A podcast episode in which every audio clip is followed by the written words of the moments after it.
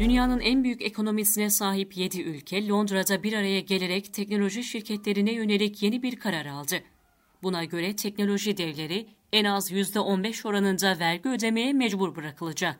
Euronews sitesinde yer alan habere göre teknoloji devlerinin en az yüzde on beş kurumsal vergi ödemesi fikri A B D Başkanı Joe Biden'ın yönetimi tarafından teklif edilmişti.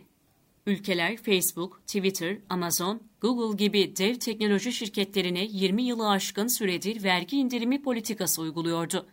Bunun sebebi ülkelerinde yatırım yapılmasını sağlamak ve istihdamı desteklemekti. İngiltere Maliye Bakanı Rishi Sunak konuya ilişkin açıklamasında G yedi Maliye Bakanları yıllar süren görüşmeler sonrası küresel vergi sistemi reformu konusunda tarihi bir anlaşmaya vardı. Artık yeni vergi sistemi küresel dijital çağa ayak uyduracak. Şu andan itibaren şundan eminiz ki büyük şirketler doğru oranda ve doğru bölgelerde vergi ödeyecek şeklinde konuştu. Söz konusu anlaşmayı memnuniyetle karşılayan A B D Hazine Bakanı Janet Yellen daha önce böyle bir anlaşmanın yapılmadığına dikkat çekti.